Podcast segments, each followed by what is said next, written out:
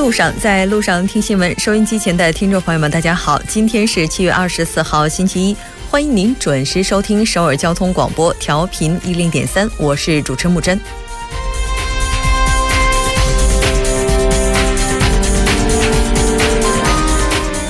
本月二十七到二十八号将迎来文总统与十五家企业代表的座谈，就创造就业、企业间共赢交换意见。此次资产排名在一百位之后的韩国不倒翁食品公司也在受邀企业之列，让人推测这与该公司的创造就业贡献与互利共赢文化有关。最低时薪以及法人税上调等问题已经摆在企业面前，新一轮的压力该如何释放？这需要各方真诚的沟通。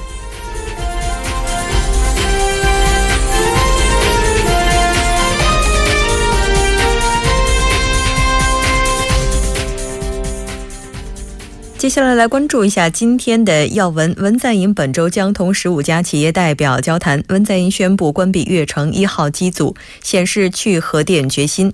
新闻在中国国防部表示，强烈要求印方立即将越界的边防人员撤回。中国能源消费回暖，上半年用电量同比增长百分之六点三。走进世界，伊朗与伊拉克签署防御协议，以加强军事合作。执政蜜月期已经结束，马克龙支持率下降十个百分点。新闻放大镜依然邀请专家学者放大探讨新闻热点焦点。那今天我们的主题是最低时薪上调为何引争议？从每周一到周五晚六点了解最新动态，锁定调频一零点三新闻在路上。稍后是广告时间，广告过后为您带来今天的新闻在中国。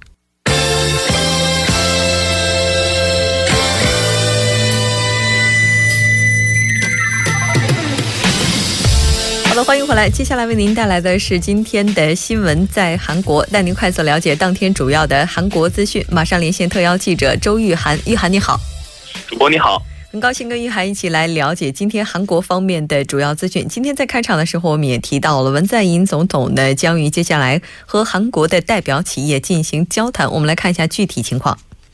好的，呃，韩国总统青瓦台发言人朴珠贤呢，昨天在记者会上就表示呢，总统文在寅呢将于本周，也就是二十七号、二十八号呢，在青瓦台与十五家企业代表进行交谈，就创造就业岗位、大企业与中小企业合作共赢方案等深入交换意见。在韩国的十五大企业当中呢，除了农协之外的十四大企业代表呢将出席。那么具体呢，包括了三星、现代起亚汽车、SK、LG、啊乐天、浦项等。那么另外呢，经济副总理、韩国副总理兼财长金东衍、产业通商资源部长官提名人白云奎、金融委员长崔仲求等政府相关人士呢，也将参与到对话当中。那么他表示呢，在本次的对话呢，呃，文在寅将和企业人士共享以人为本、互惠共赢经济的新政府的经济的这样一个理念，就创造就业岗位以及大中小企业合作过程中政府和企业所扮演的角色等深入的交换意见。我是的，没错。那这次我们也了解到，除了大企业受邀之外，一些中小企业，特别是对就业有贡献的中小企业，也在受邀之列。我们也期待这一次的对话是有意义的。再来看一下下一条。好的，下一条是文在寅宣布关闭月城一号机组，显示去核电决心。嗯，这个决心也是非常强大的。来看一下具体的内容。好的，呃，韩国总统文在寅近日宣布呢，停止越城一号机组的启动。那么，针对新古里五六号机组的去核电政策争议，如今已经蔓延到了蔓延到了这个越城一号机组。据电力交易所和韩国水利原子能称呢，那么越城一号机组的发电量呢为七百啊为六百七十九兆瓦，相当于整体发电设备发电量的百分之零点七。那么，韩国水利原子能呢等机构解释称呢，就算在用电较多的夏季呢，电力储备。倍率通常为百分之十一左右，因此呢，供电量很充足。那么同一时期内呢，虽然有十个煤炭火力电煤火力发电站呢停止运行，但总装机容量呢为三千三百四十五兆瓦。相反呢，五年内将竣工并投入使用的发电站呢有三个原子能发电站，七个煤炭火力发电站，五个液化天然气发电站。那么以上个月为基准呢，韩国的发电总装机量约为是十一万兆瓦。那么这相当于五年后和发电装机容量相比呢，比现在增加了约百分之十。那么政府呢和环境团体呢以此为依据，认为就算月城一号机组停止工作呢，并且新谷里的五六号机组呃也因舆论调这个调遣停止建设，那么电力供呃电力的供应呢也不会出现一个较大的问题。主播，嗯，是的。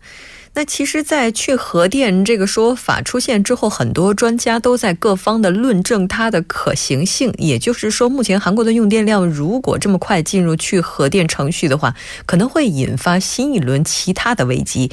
那我们来看一下，这个政策如果继续进行下去，可能会出现什么样的状况？好的，那么国会预算政策处的报告《新政府能源政策商议》显示呢，根据政府去年去煤炭火力发电站以及去核电站的政策呢，截止到二零三一年呢，将有二十九个的发电设备被关闭。那么至少呢，将投入装机容量为一点一二万兆瓦的新型的发电设备。那么若考虑到一个核电站的发电量为一千到一千两百兆瓦呢，那就相当于二零二五年后呢需。呃，九到十一个核电站的发电设备，那么煤炭火力发电站和 LNG 发电站的发电量呢，为每个为五百到一千兆瓦。那么计划关闭或正在讨论是否关闭的发电站有，包括新古里五六号机组在内的八个新型核电站，设计寿命到期的十一个核电站，六个老化的煤炭火力发电站。以及四个新型的煤炭火力发电站等设备。那么，国策研究机构能源经济研究院呢，也在上个月二十号的预测显示呢，若减少核电站和煤炭发电站的比例呢，并将新能源发电站增加至百分之二十的话，那么发电费用呢，将比二零一六年增加约百分之二十一。那么，以上述推测为依据呢，自由韩国党议员尹相直这等认为呢，呃，二零二九年的电费呢，将增加百分之四十左右。嗯，也就是说，它给国民带来的负担可能直接从经济上就能体现出来。那赞成去核电的人士，他们的观点是如何的？呃，那么赞成去核电政策的一方反驳，就认为呢，这些预测呢没有反映通过技术发展带来的发电单呃发电单价变化，以及第第八个电力供应基本计划、税制改革等政府政策。那么环境运动联盟能源局长呢就表示呢，那么关于电费增加、电力不足的预测呢，大多是将二零一六年的发电单价用于二零二九年，并未反映每年在降低的再生能源发电单价以及减少的电力需求等因素。还有人指责呢，那么该预测并未反映出第四次工业革命等变数。高丽大学食品经济呃食品资源经济系教授就表示呢，那么电动汽车或人工智能的普及呢，若超出这样一个临界点呢，电力需求呢将迅速增加。那么呃，韩国呢必须考虑到这个电力需求也可能会迅速的增加。主播，是的，一方面是电力需求的增加，另外一方面可能也是给环境带来的压力吧。因为之前看到有一篇材料也提到了，那在美国也论证过，如果尽快去核电，它可能带来的环境污染成本也是非常高的。那这条我们先了解到这里，再来看一下下一条。好的，下一条是青瓦台打造视频服务平台，介绍政策。嗯，我们来看一下这个青瓦台，这个最近提到了有一个视频平台叫青瓦台 TV 哈，当然这个名字也是暂时命名的，它是不是就是青这个文在寅总统的个人的这种 live 呢，或者是他这个施政的 live 呢？好的，呃，韩国总统青瓦台呢近日决定打造这个视频服务平呃服务平台青瓦台 TV，介绍政府的一些相关政策。那么如实传达文在寅政府和其智囊团的这样的一个日常的生活。那么相呃青瓦台相关人士呢，今天在接受媒体采访时呢，呃，就这个青瓦 TV 青瓦台 TV 就表示呢，呃，该平台呢是曾与大选时期运运营过的这个文在寅 TV 相似，那么强调双向沟通，而不同于直播的这个文在寅 Live。嗯，也就是说，他这个可能更加强调的是整个施政的过程哈。那它的这个作用的话是怎样的？传达信息。好的。嗯，好的。那么青瓦台计划呢，邀请负责各项事务的这样一个首席秘书呢，出演这个青瓦台 TV 的节目，并介绍各领域的这样一个政策，并通过该平台呢，如实传达总统文在寅及青瓦台工作人员的一些趣味的生活。那么据悉呢，青瓦台还考虑由文在寅亲自出演的这样一个方案。嗯，也就是说，这个 TV 有可能会让青瓦台走下神坛，然后走入我们一般普通人的生活。那这条我们先了解到这里，再来看一下下一条。那昨天首尔市也是大雨倾盆，也造成了相当大的损失。来看一下。是的，那么据韩国气象厅的消息呢，呃，昨天呢，首尔首都地区、首都圈地区呢是下起的这个降强降水天气。那么本次降水呢是于昨天上午一直持续到当天的下午两点。那么其中呢，高阳市的降雨量呢为每小时一百五十五点五毫米，首尔、义王、始兴、军浦、坡州等首都地区各大城市的降水量呢也都超过每小时一百毫米。尤其是始兴市的最大降雨量呢曾达到每小时九十六毫米，高于一周之前中心清北到青州的最大降雨量。主播，嗯，是的，我们也了解到这次的话，也给这个首尔市包括其他周边地区市民带来很大的不便，然后抢修的地方也是非常多的。那现在雨季还没有结束，当然也希望大家都能够防洪防涝意识呢不要放松。好的，非常感谢玉涵给我们带来这一期连线，我们下期再见。再见。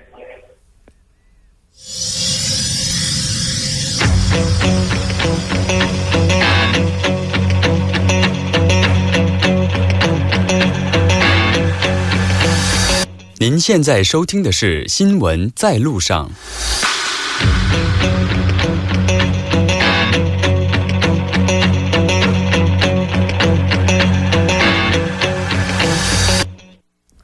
好的，欢迎回来，《新闻在中国》带您快速了解当天主要的中国资讯。接下来，我们就连线特邀嘉宾王静秋。静秋，你好。主播好，听众朋友们好。很高兴跟静秋一起在周一的晚上了解来自中国方面的资讯。我们先来看一下第一条。好的，第一条是，那么在今天国新办举行的一个新闻发布会上呢，国防部新闻局副局长、新闻发言人吴谦大校在回答有关中印在东朗地区近期情况的提问时指出，中方强烈要求印方立即将越线的边防人员撤回到这个边界线的印方一侧啊，这是解决事态的前提和基础。大这个吴谦大校说：“我想提醒印方不要心存侥幸，不要抱着不切实际的幻想。”主播，嗯，是的，其实这次事件的话，可以追溯到六月中旬。我们也简单来回顾一下事件的发生。好的，那么在六月中旬的时候，中方在洞朗地区道路的施工的时候，遭到印方的这个军越。遭到印军越线阻拦，东朗地区呢是中国的领土，中方在自己的领土上进行正常的修路活动，这是中国的主权行为，完全正当合法。那么印方公然派军队越过双方承认的边界线进入中国的境内，其行为已经严重损害了中国的主权，严重违反了国际基本法准则。主播，嗯，是的，违反了国际法基本准则。那包括中国国防部的话，这一次负责人也是做出明确表态。我们来看一下。好的，那么吴谦表示啊，中方捍卫国家领土主权的决心和意志坚定不移，将不惜一切代价维护自己的领土主权和安全利益。中国边防部队已在现地采取了紧急的应对措施，并将进一步加强针对性的部署和训练。那么吴谦同时还强调啊，我们强烈要求印方立即将越界的边防人员撤回到边界线的印方一侧，这是解决事态的前提和基础。边境地区的和平安宁。事关地区和平稳定，符合中印两国和两国人民的根本利益。我们强烈敦促印方采取切实措施，改正错误，停止挑衅，与中方相向而行，共同维护边境地区的和平与安宁。主播是的，我们也期待事件在进一步扩大之前能够得到妥善解决。再来看一下下一条。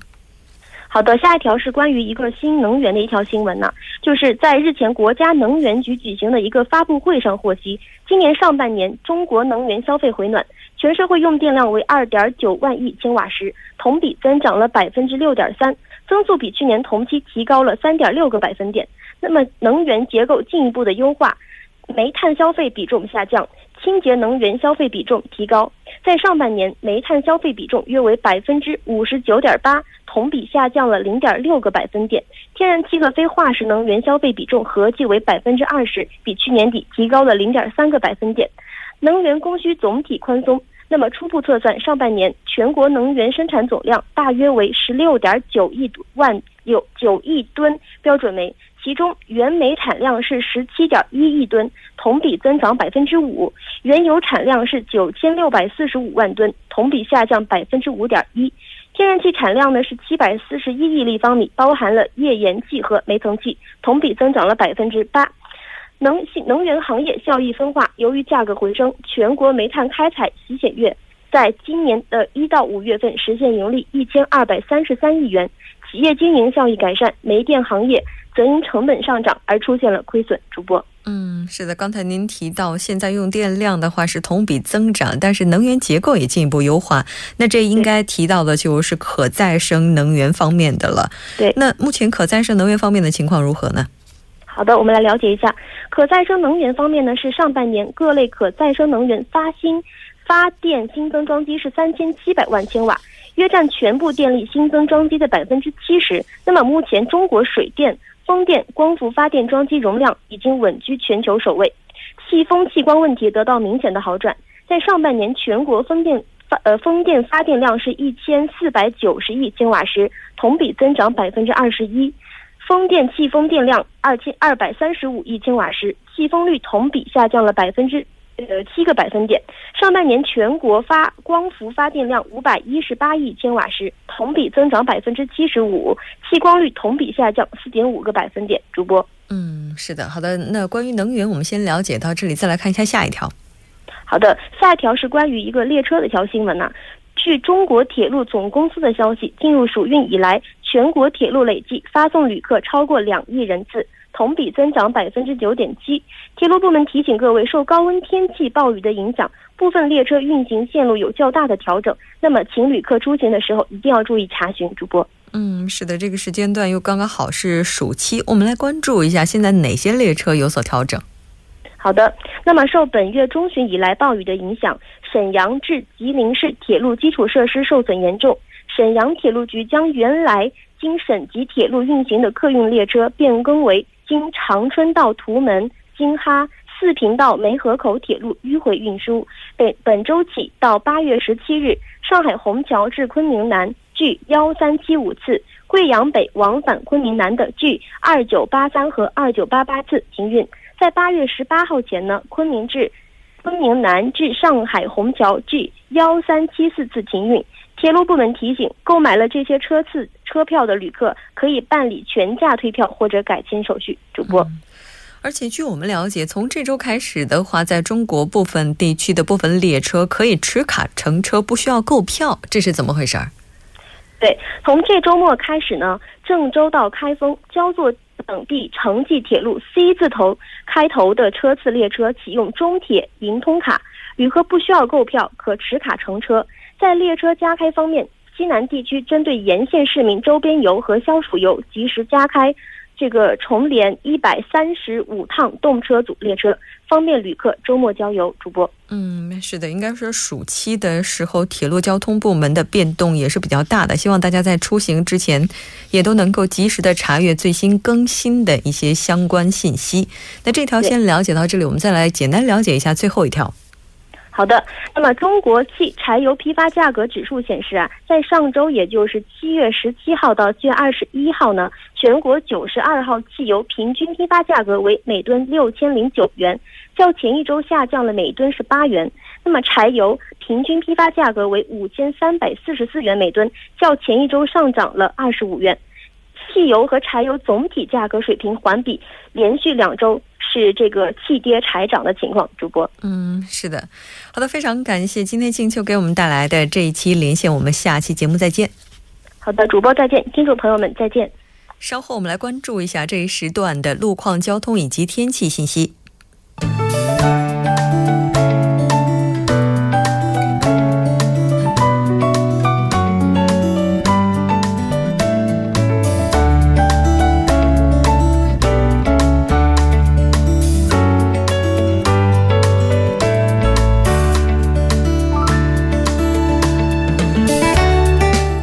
上好，今天是星期一，那这里是由影月为大家带来今天的首尔市交通及天气情况。现在是晚间六点二十分，我们首先关注一条交通管制的通告。那在今晚的十点到明天的白天六点，在西滨库路西滨库地下车道的双方向，那有地下车道的洗涤的作业，单方向将实行全面的交通管制，那反方向则为通行的车道，还望大家参考路段，安全驾驶。好，接下来我们继续关注一下目前发生的交通事故。那第一条是发生在彭塘水西路青潭大桥方向福井交叉路到广平桥的四车道，那目前是停驶一辆故障车辆。那受其影响呢，后续车道目前是停滞的状态，还望大家参考路段，小心驾驶。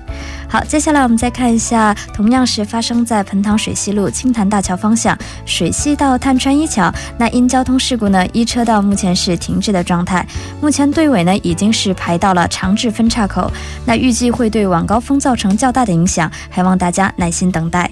好，接下来我们再看一下发生在北部干线路中沿 GC 方向月棱 GC 到和悦谷的二车道，那停驶的故障车辆呢，目前已经移走，道路恢复正常。好，最后一条我们看一下发生在奥林匹克大道河南方向嘉阳大桥到成山大桥的四车道，那发生了交通追尾事故，现在有工作人员正在处理作业当中，那后续交通从棒花大桥开始拥堵现象加剧，那在这里呢，建议大家乘坐大众交通工具或者是错峰出行。好，接下来我们继续关注一下天气的变化。那不知不觉呢，已经到了七月的最后一周了，那也是降雨开始的一周。受梅雨前线的影响，中东部地方以及庆北还有全北等地呢，这个降雨呢会一直持续到今天的晚上。仁川和京畿道等已经降雨较多的地方，还望做好保护建筑物等工作。那尽管接连下了几天雨，但是高温却仍未有下降的趋势。具体的播报情况是这样的：今天晚间至明天凌晨阴，西南风二级，最低气温零上二十五度；明天白天多云，最高气温零上三十三度。好的，以上就是这一时段的天气与交通信息，稍后我还会再回来。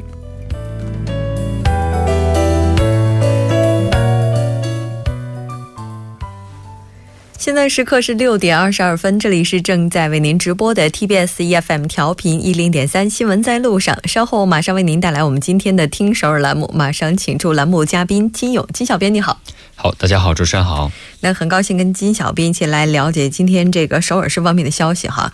其实最近的话，应该说是雨季水量是非常大的。嗯，在水量非常大的同时，污染问题的话，应该更引起人们的关注。嗯，对，第一条消息呢，就是跟这个水污染有关的哈。其实首尔市呢，已经是第十三次提出了针对这个在龙山地区有一个美军基地，嗯，它的周边的水环境是非常的恶化的哈。它为什么呢？因为它这个是因为最初啊，美军基地在这个地下建造了一个规模非常大的一个储油罐。但是呢，后来因为泄漏啊，导致了周边这个水质非遭到了非常大的一个污染。嗯，所以呢，这也是第十年啊，首尔在进行呃水质的清洗。呃，在这个清理过作业过程当中啊，每年据说啊，都就要投入的金额是大概五亿韩币的费用。呃，据了解啊，这次的申请赔偿的费用是五亿四千万韩币。呃，计划呢，在八月中旬的时候将正式一个提提出一个诉讼。而且监察发现呢，这个水质大概污染到什么程度呢？就是水质致癌物质的指数呢，应根据标准啊，已经超过了标准值的五百七十啊五百八十七倍啊。嗯，也就是说，未来可能在相当长的一段时间内需要对它进行治理，而这笔费用是相当高的。所以，就是说这个时间不知道是多长，而且这个费用有可能会逐年增加。嗯，而且这个污染随着时间的推移，有可能会变成新的一种污染，对吧？对。当然，希望这个治理污染的工作能够尽早开始。这条我们先了解到这里，再来看一下下一条。好，第二条消息呢是一个便民的信息啊，就是以后在首尔市啊，只要有一个手机软件，就能给一些在市区内想要停车的人，轻松的查到一些国营和民营的停车站点。我们都知道，在首尔市最大的一个问题就是停车找不到停车位。对对，可能是吃饭的时候需要三十分钟，但停车的时候花一个小时要找这样的情况非常的多。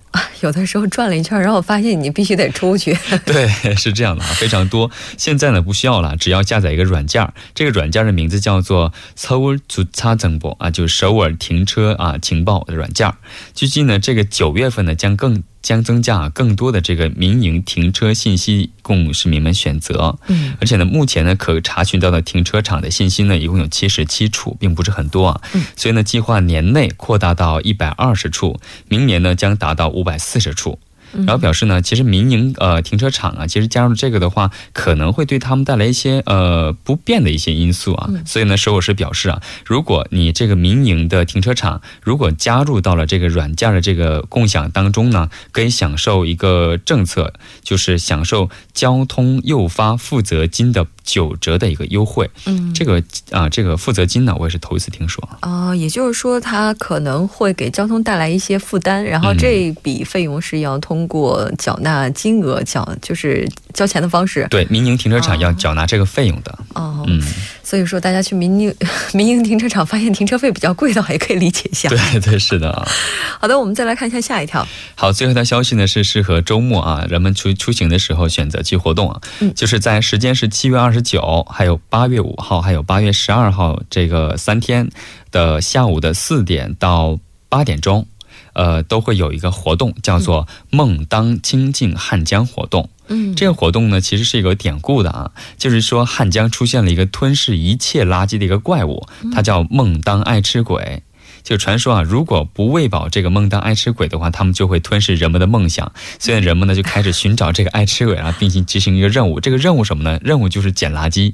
哦，嗯，这个怎么捡呢？就是就是他，我们把这个垃圾捡完了之后，就能够找到梦想。对，它是有很多种类型的。第一个就是全部装起来，就是分发垃圾，然后塑料袋一个洗衣子，然后它的地点呢是在汝宜渡口站前。还有个就是在全部都丢掉，呃，内容什么呢？就是捡垃圾，然后丢到这个垃圾区。垃圾区是在哪里呢？水光广场和这个活动广场等等。还有就是收集垃圾之后扔进这个垃圾桶，然后呢就篮球网式的一个垃圾桶，这样各种形式啊。哦，这也应该所有人都可以参加吧？嗯，对，这个参与对象是所有的市民都可以参加。参与方式也很简单，简单啊，就是在线上社交网站或者现场参与都是可以的，而且费用都是免费的。哦，其实这有点类似于一个公益活动了。对，而且公益活动，而且它会有礼物啊，就是收集垃圾之后收起礼，收起一个礼物礼物啊。这个礼物有很多种，就是角色商品，或者是环保袋，或者是一件化妆包等等。啊，看起来我们做好事儿的同时又能够拿礼品哈，所以说七月二十六号、八月五号、八月十二号的下午四点到八点，您可以来到汉江这里，也就是如意岛汉江公园内进行相关的一些活动哈。好的，非常感谢金小编给我们带来这期节目，我们下期再见。好，谢谢主持人。好的，稍后半点过后为您带来第二部节目。